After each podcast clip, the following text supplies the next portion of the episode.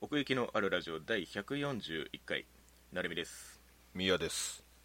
よろしくお願いしますお願いしますということで、えー今回取り上げます作品は、きっと何者にでもなれないお前たちに告げるえーリサイクル・オブ・ザ・ピングドラム劇場版回るピングドラム前編「君の列車は生存戦略」ということで、はいちょっと甘噛みだったねえー 言い慣れてないからね、うんいやーひ久々にねそのセリフも聞きましたということでいやーもうなんか振り返るとそのオンパレードだったなっていう感じもしなくもないですけどねううんんまあまあそもそも回るピングドラムが10年の時を経てうん劇場で見ることができますよと、まあ、そういう感じなんですけれども、はいまあ、だから基本的にはまあ総集編でありそうする過程で新たなピングドラムを見せてくれるのかどうかみたいなところではあると思うんですけれども嫌だわ早くすりつぶさないとセリフだけでいこうとしてるけどもいやいけんじゃね まあ確かにねそういう特徴的なセリフがねうん随所にある作品でもありますけれども懐かしかったねなんかもう俺なんかははいもう本当に10年ぶりなわけですよなるほどうんほぼ放送当時ですね、んそうほぼ覚えてないしなんかその雰囲気だけを、まあ、なんとなく覚えてたって感じで衝撃的なものも含めてっていうか、まあ、あと音楽とかもね、そうですねうん、覚えてる部分と覚えてない部分があるみたいな感じで、うんうんうんうん、劇場版始まってりんごちゃんがもうあうんうんいたいたこの子いたいたって感じだっいや序盤結構りんごちゃんの話だからたいねやそうなのよ、うんうん、もうほっとすあの3人ぐらいしかしっかり覚えてなくってあ高倉家のってことそう高倉家の3人、うん、あなんかねもう本当にずっと2時間あったあけど、うんうんうんうんうんあこうだったなああそこだったなっていうの の連続でね、うんはいはいはいなんかそういう感じだったなうんうんうんだからやっぱり10年前いかに綺麗だったかっていうのもなんか分かったっていうかああまあ確かにねそういう意味ではうん前衛的というか全然違和感なかったねうん、うんやっぱりそのセンスが遺憾なく発揮された絵作りでありいやーもうそうもうもうおっしゃる通りセンスの塊だよねこのアニうメ、んそれでもう全部片付いちゃうっていうぐらいのそうですね、うんだからまあ逆に内容を覚えてないみたいなところはあるかもしれないですけどもそうそうそうそううんだからまあこの劇場版にしてくれたことでまあ通りは良くなった側面は、まあ、多少あるだろうなとは思っててそうだねうんテレビシリーズでいうところのこの、まあ、ワンクール目はそのピングドラムにとっての重要な部分をほぼほぼ出してない状態大体後半で明かされていく事実の方が多いんですけどうんうんうんだから前半見てる時ってどういうアニメか分かってないんですよねうんうんうん何なのこれって思いながら見ててそのままこの前半部分が終わってしまう感じ、うんうんうんううんん、それもなんか一個その内容の覚えてなさに拍車をかけるんですけど、はいはいはいうんはい、だから最初そのまあピングドラムを探せとそうだねでまありんごちゃんのその日記帳を追っかけていくっていう流れからスタートしててうんああそうだったそうだったって思うんですけどうん結局ピングドラムって何とかそのそうだね日記帳の行方とかそんなにその結末に直結してるわけじゃないんですよねそういう要素がはいはいはいそうだね部分的な要素ではあるんだ けどもうんうんだからその普通はそのゴールに向けて話を積み上げていくにもかかわらず最初に積み上げてる先にゴールがないっていううん話、うんうんうんうんだからまあ前半の最後いわゆるそのワンクール目の終わりツークール目に差し掛かるところでその95年の事件が出てくるわけでそうだよなはい暗い列車に95っていうのがバーって出るあの 異空間みたいなのが初登場する瞬間ですけれども、うんうんうう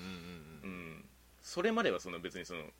おののの過去って普通の普通のっていうとあれですけどそのなんか家族愛的なもので転がしていこうとしてるところがあってはいそこが一筋縄ではいかなそうだぞみたいなところで、まあ、今終わってる感じうん前半が、うんそうだね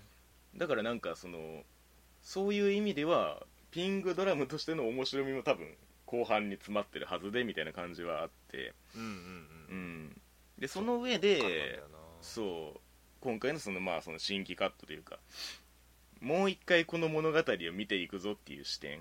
うんうんうんうんうんだからカンちゃん翔ちゃんのなんかちっちゃい頃のそうですねそっから始まってるもんねでいしきなうりんももかちゃんが出てきてっていうねそうですね、うんやっぱりテレビシリーズにおいてその桃花が割とその上位存在的な立ち位置にいたので、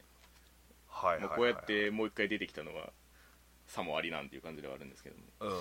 うんんなんだろはういいきなりネタバレっていう感じもしなくもないよ ねそうそうだねうんというかまあその出発点がその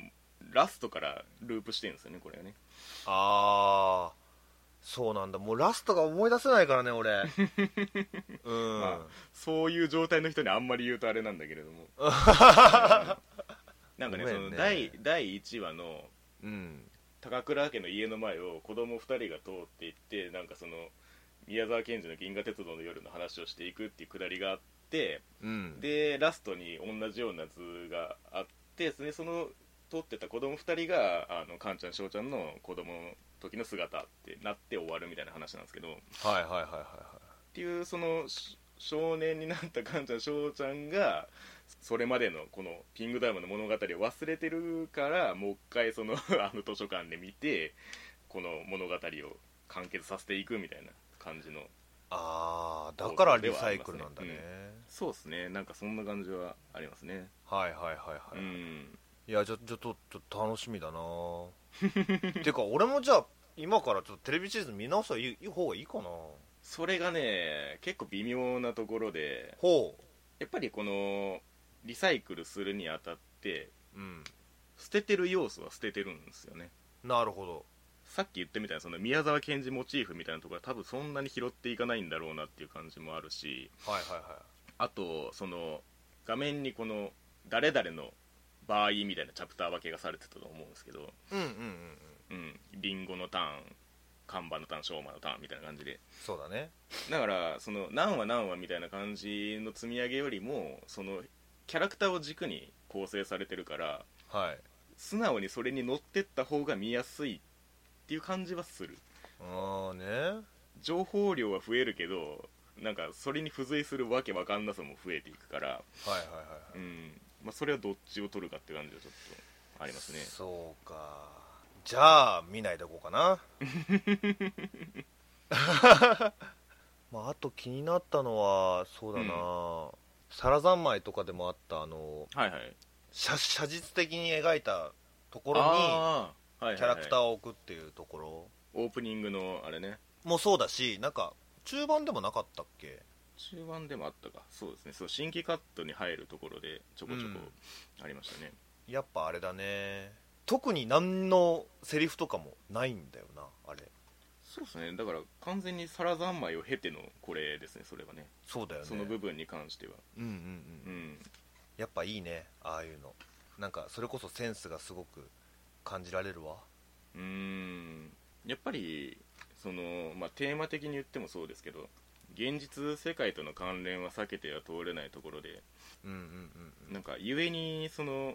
フィクションとしての切り離しが難しいところでもあるんですけど、うんううんうんうんん、そういう意味ではなんかそういうこの溶け込ませにこう一役買ってくれるのはなんかあり方としてすごいいいなとは思いましたねそうだよねうんやっぱその当時ではやっぱ結構綺麗な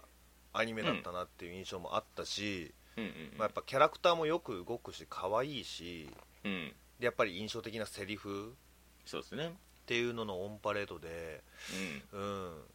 なんかやっぱりピングドラムを見たっていうのがうんうんうんうん一つのなんか自分のステータスにっていうか経験値にはいはいはいうん、しっかりなったなっていう、まあ、忘れてるっちゃ忘れてるんだけど、うんうん、でもなんかその、ね、全てを忘れたわけじゃなくって、うんうん、覚えてるところは覚えててみたいなのがずーっとうんうんうんうんこの10年あって、ううんんいやでもああの経験はやっぱりあの時していてよかったなっていうなんか、うんうんううんん振り返りにはなったねで改めてここでまたそうですねうんうん帰ってきこれるチャンうんうんうんうんスうんうんそううんですねをくれるってのもありがたい話だし。確かにうんなんか確かにそのままぼんやりした印象のまま 振り返ることなく終わっていくパターンも全然あったのでそうだようね、ーんなんか 「平家物語」の時にもそんなようなこと言いましたけどあはいはいはいはい受け止めるべきタイミングが回ってきたのだなという感感じもありますねだって当時見てた時はそれこそ成美も言ったけどあの、はい何を何が起こってるんだっていうそうですね感じもなくはなかったねもちろんね、うんうんあの事件モチーフっていうのも俺、うん当時そこまで思ってもなかったしああでも今こうして10年の時を経てああうんれってあんなアニメだったんだ、こんなアニメだったんだっていうのをまあいろいろ聞く聞いてきてで今ここでしっかり見直す機会をももらってね、改めて見るとまあやっぱりすごい作品なんだなっていうのがすごく伝わってくるし、そうですねうん、バフがもう最初からかかってるからうんうんなんかもともとがすごいいびつなアニメだったりもするから、うんどんな展開になったとしてもっていうかその、うんうんうんうんリメイクした時にねリメイクした時に、はいはい次この場面にパンっていった時にうんうんうん全然その違和感もないというか、確かにうん、うんまあそもそもその劇場版が作られるにあたってそのクラウドファンディングで資金調達がされててあそうなんだそうそうそれでまあ制作決定ってなってるんですけど、イクニファンディングまあ、そういう意味ではその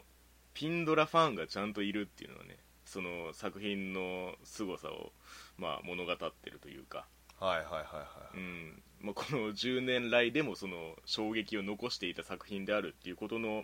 まあ、証拠にはなるかなっていうまああんまり親切な作品ではないと思うんですよそうだね別にその投げた球を別に最終的に返してくれるわけでもないしみたいな、 うんううんうんん、感じもあるからだからそういう意味で本当にその生国監督のセンスでねじ伏せていくところはあるんですけどはいはいはいはいただそのサラ三昧がワンクールだったように当時だからツークールだったんじゃないのみたいな空気もあるんですよねなるほどね、うんであればこそその今この劇場版前編後編でやってくれるっていうのはなんか捉え直すにはいい形かもなとも思っててはいはいはいはい、うんそこはちょっとそのまとめ方にも期待したいところではあるんですけどいやー後半こそだよねこれなんかは特になそうですねうん、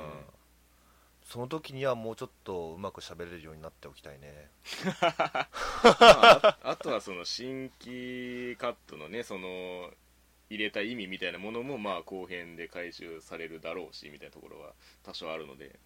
いやーでもやっぱバンクシーンはいいね何度見てもそうですね誰大好きだわ来たっ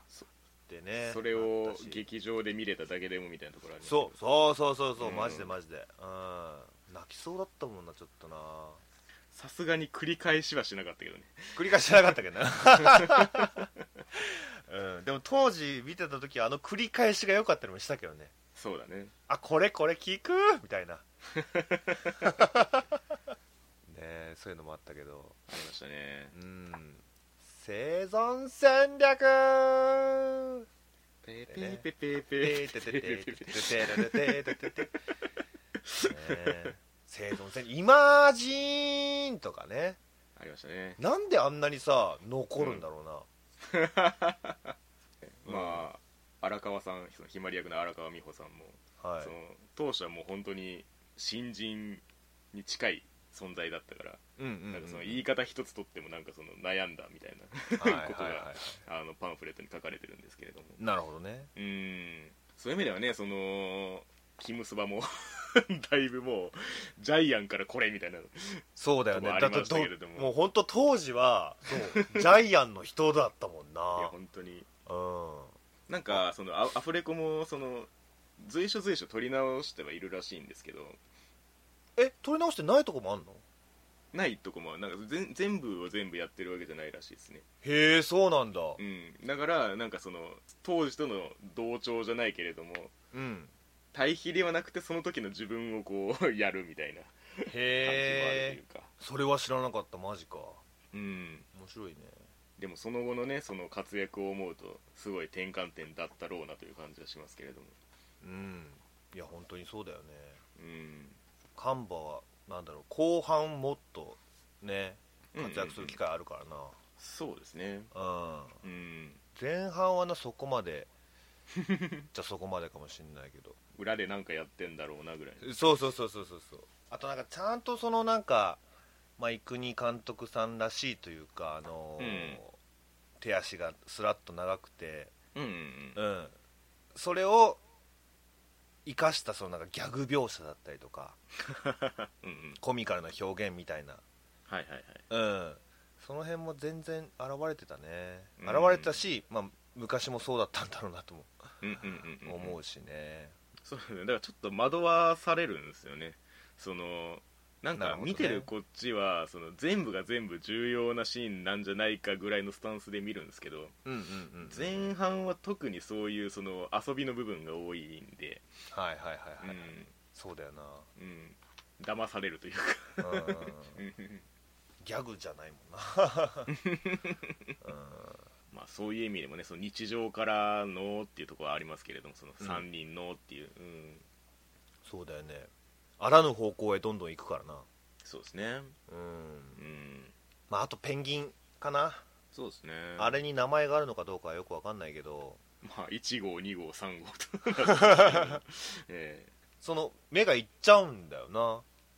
そんなそうにね注視する必要はないはずなんだけどえうんなんか目がいっちゃってでちょっとクスッとなるというかあここでみたいなうんその伏線とまではいかないけど、うんうんこのペンギンの中でもちゃんと物語があるかのようなそうですね見え方をしてて一生ゴキブリ殺してたけどまあそれぞれを投影してるみたいな感じはありますよねうんうんうんうんうんあれも面白いねなんか困ったらそのペンギン映しときゃいいやんか